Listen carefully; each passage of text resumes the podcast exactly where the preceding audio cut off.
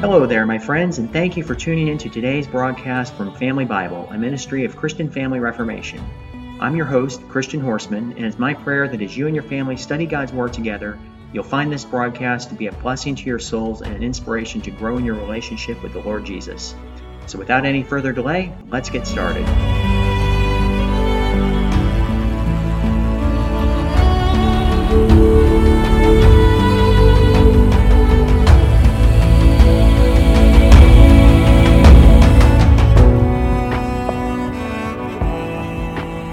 Today, let's take a closer look at the second chapter of the book of Matthew. This chapter opens with the arrival of Eastern wise men at the city of Jerusalem in search of the newborn king of the Jews.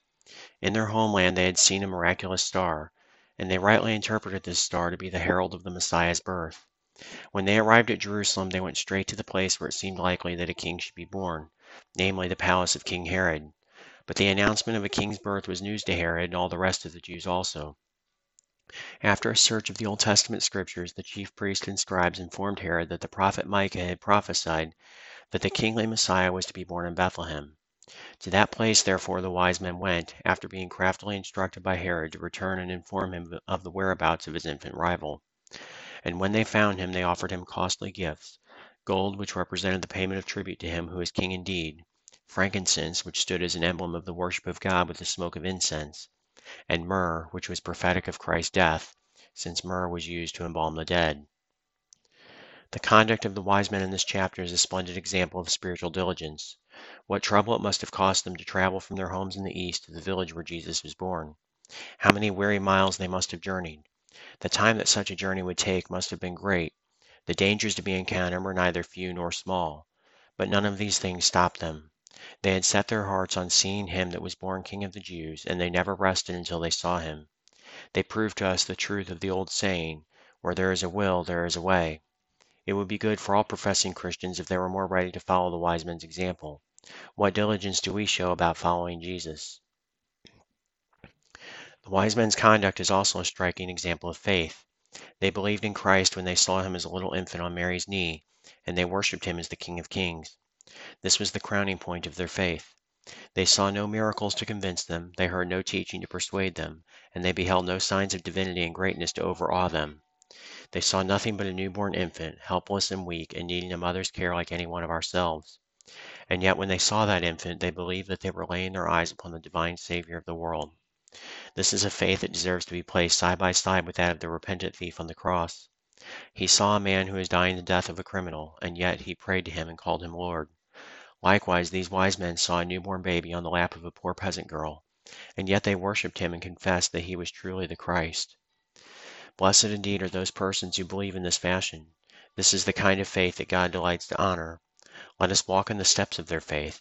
Let us not be ashamed to believe in Jesus and confess him, even though all around us remain careless and unbelieving. After all, do we not have a thousandfold more evidence than the wise men had in order to make us believe that Jesus is the Messiah? Beyond a doubt, we do. In the latter portion of this chapter, we see how true it is that the rulers of this world are seldom friendly to the cause of God. The Lord Jesus comes down from heaven to save sinners, and immediately we are told that Herod the king seeks to destroy him. When he realized that the wise men were never going to return to him and share the exact location of the infant king, this brutal tyrant sent his soldiers to the region of Bethlehem and ordered the merciless slaughter of every young child under the age of two. Let us observe how the Lord Jesus was a man of sorrows even from his infancy. Trouble awaited him as soon as he entered the world. His mother and Joseph were obliged to take him away by night and flee into Egypt. And this was only a sampling of all his experience upon earth. The waves of humiliation began to beat over him even when he was a little baby. But this means that he is just the Savior that the suffering and sorrowful need. He knows well what we mean when we pray to him about our troubles. He can sympathize with us when we cry to him under cruel persecution. Let us keep nothing back from him. Let us make him our bosom friend and pour out our hearts before him, for he also has had great experience of affliction. The time came for the murderer of helpless infants to die himself, and when Joseph and Mary hear the news of his death from the Lord's angel, they returned at once to their own land in safety. True Christians should never be greatly moved by the persecution of their enemies. They may do their utmost to cast the cause of Christ down to the ground, but the truth rises again from the earth and still lives. In the quiet village of Nazareth, the Lord Jesus grew up from infancy to childhood to youth to manhood. We know little of the manner in which those thirty years were spent, but we are expressly told that he was subject to Mary and Joseph. We only know that with the exception of the last three years of his time on earth, the life of the Savior of humanity was spent among the poor and unknown persons of this world, in quiet obscurity. Truly, this was humility. And this concludes our study today in the second chapter of the book of Matthew.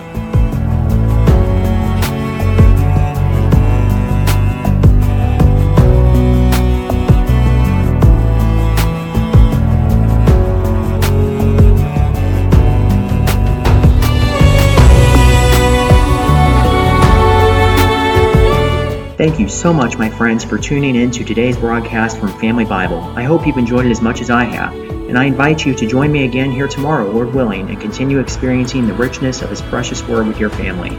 If you found this resource to be a blessing to you today, please share it with someone you know, and consider taking a moment to leave a comment and tell others what you found edifying. Also, don't forget to like and subscribe on YouTube so you'll never miss a new broadcast and feel free to visit my website, ChristianFamilyReformation.com, for inspiration and encouragement in your family's walk with the Lord.